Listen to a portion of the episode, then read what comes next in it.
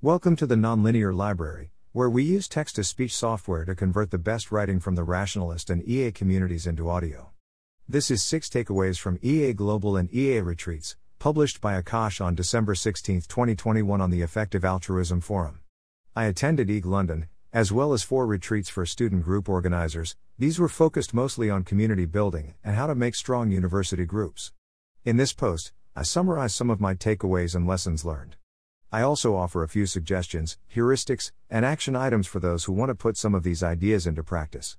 Here are my takeaways. Think bigger. Take more, calculated, risks. Be more entrepreneurial and agentic, do things. Apply for funding. Value your time. Reach out to EAs. Takeaway number one Think bigger. In the early 2010s, EA was an extremely young movement with some idealistic thinkers. In 2021, it is still a very young movement, and it still has idealistic thinkers, but it also has a lot more energy and funding. We can think bigger, grander, and more ambitiously about how to improve the present and the future.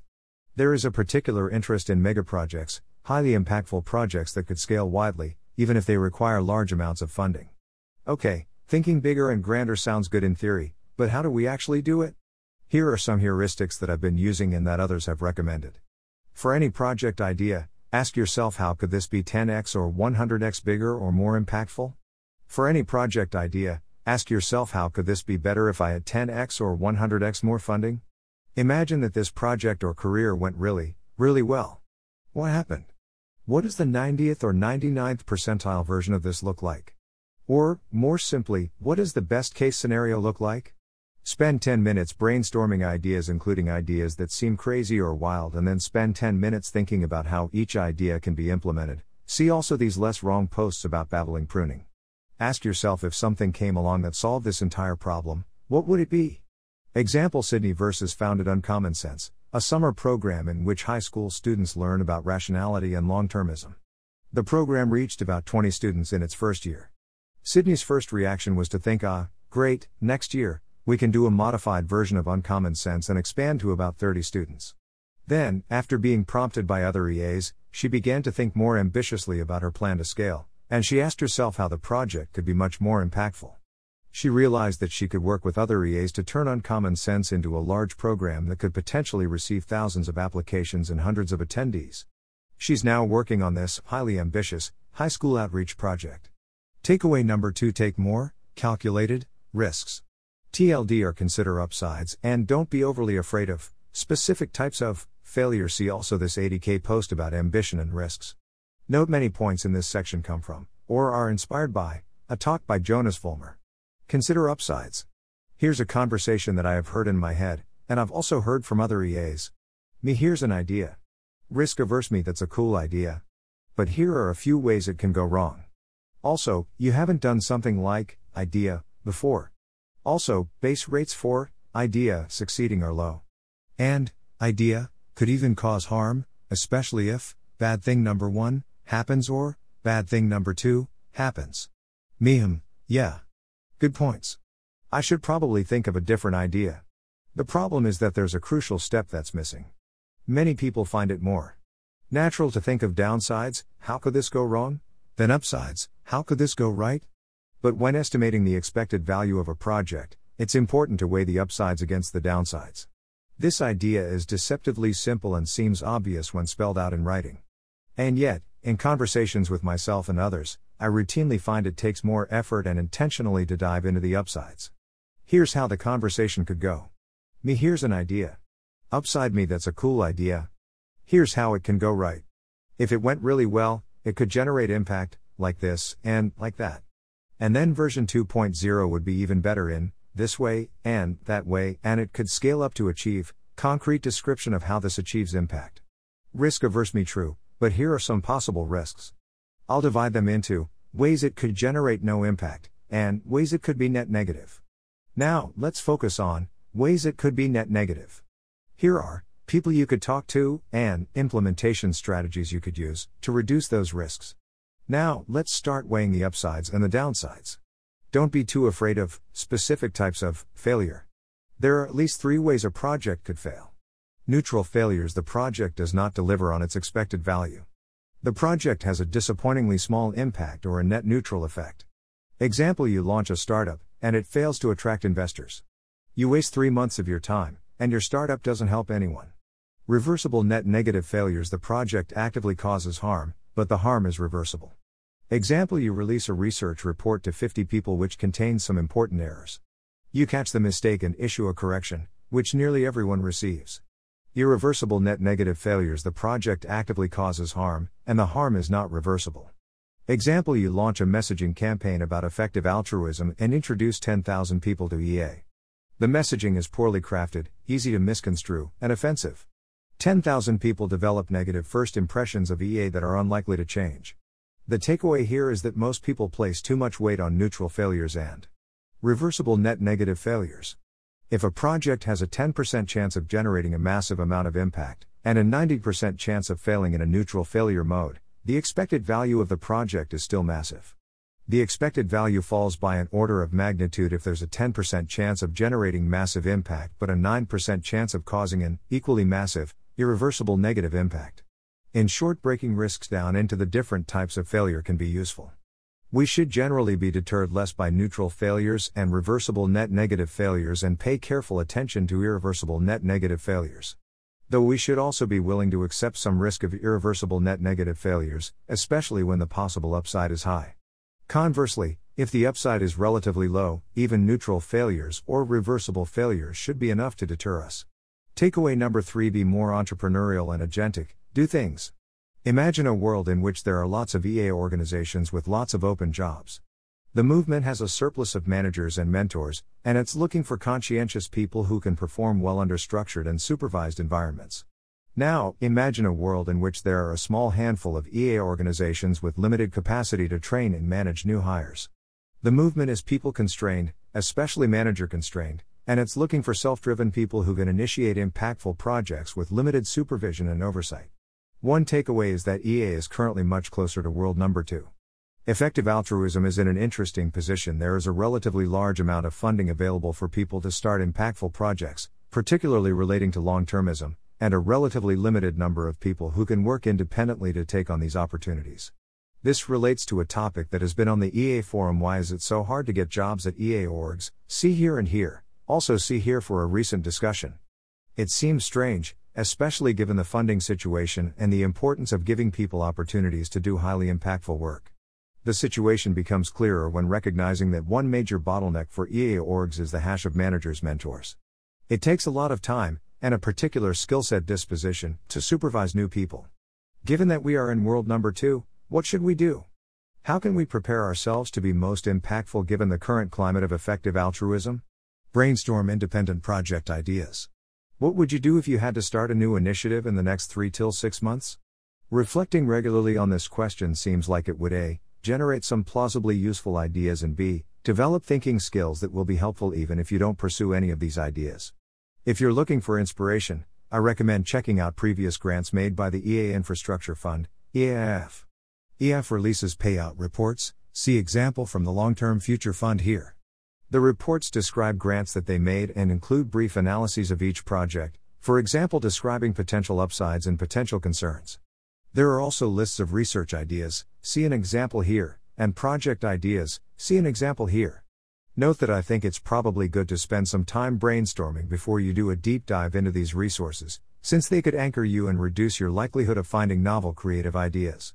Cultivate agentic and entrepreneurial skills. Some people are probably naturally very agentic.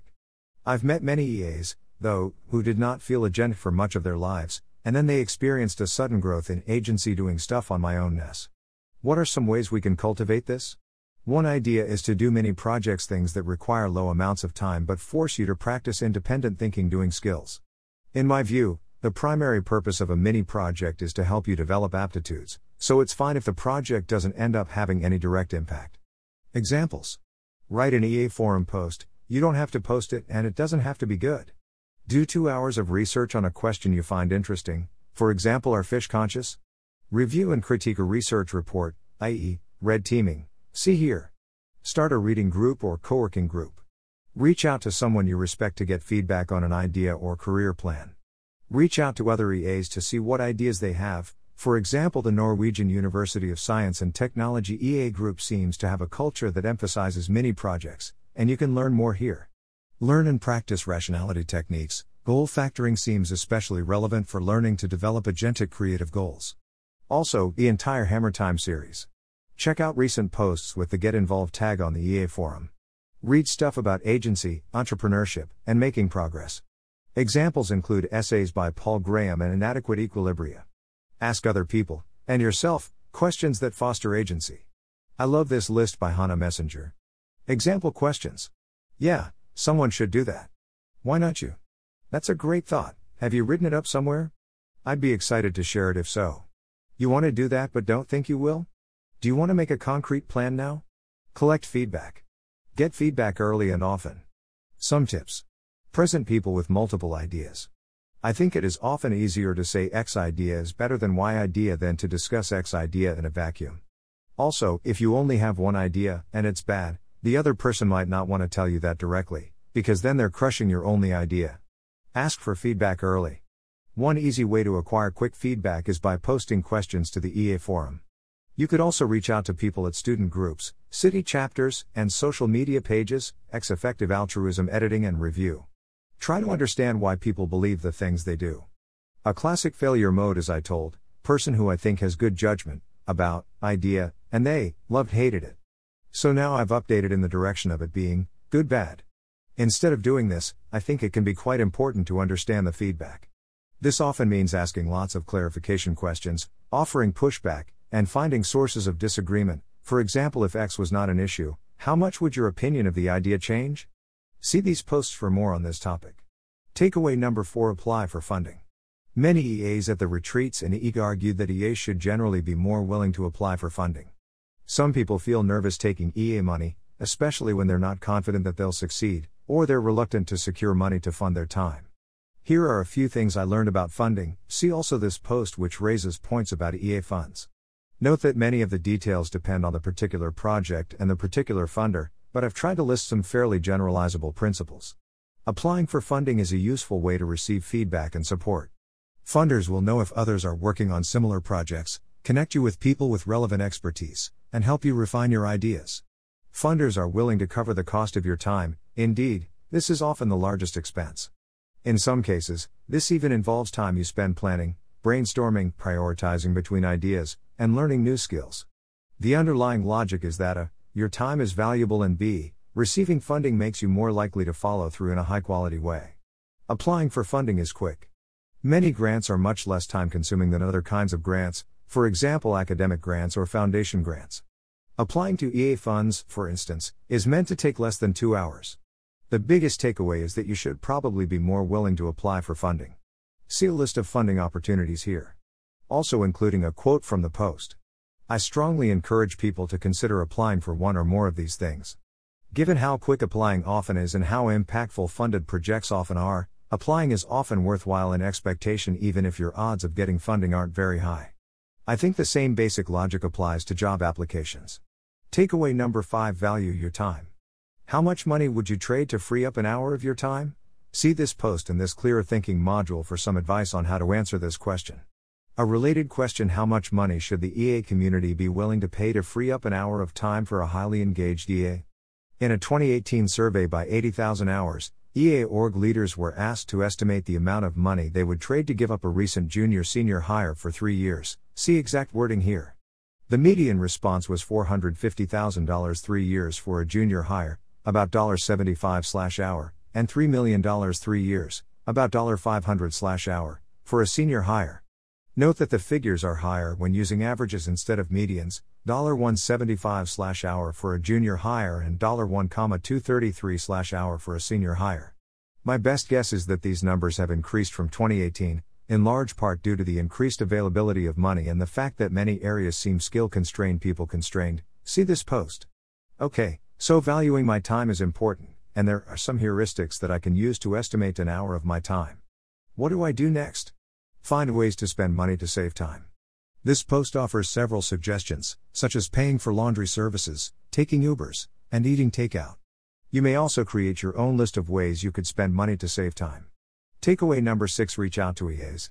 My experiences at EAGA and the retreats reinforced a realization that I had at the EA Student Summit. Many EAs want to talk to you. Yes, that means you, and you should have a rather low bar for reaching out to them. I have even more confidence in my reflection from last year's Student Summit. I thought that, EAs, would have far better things to do with their time than talk to me. I need to wait until I have a really impressive idea before I request the time of other EAs, I could distract them from discovering the next highly effective charity or the solution to AI safety. Nearly all of my experiences at the summit went against this idea. People wanted to talk to me, and others, about raw, unpolished ideas. Almost every EA I spoke to, including the big names, seemed authentically and intrinsically motivated to talk to students about their interests and ideas.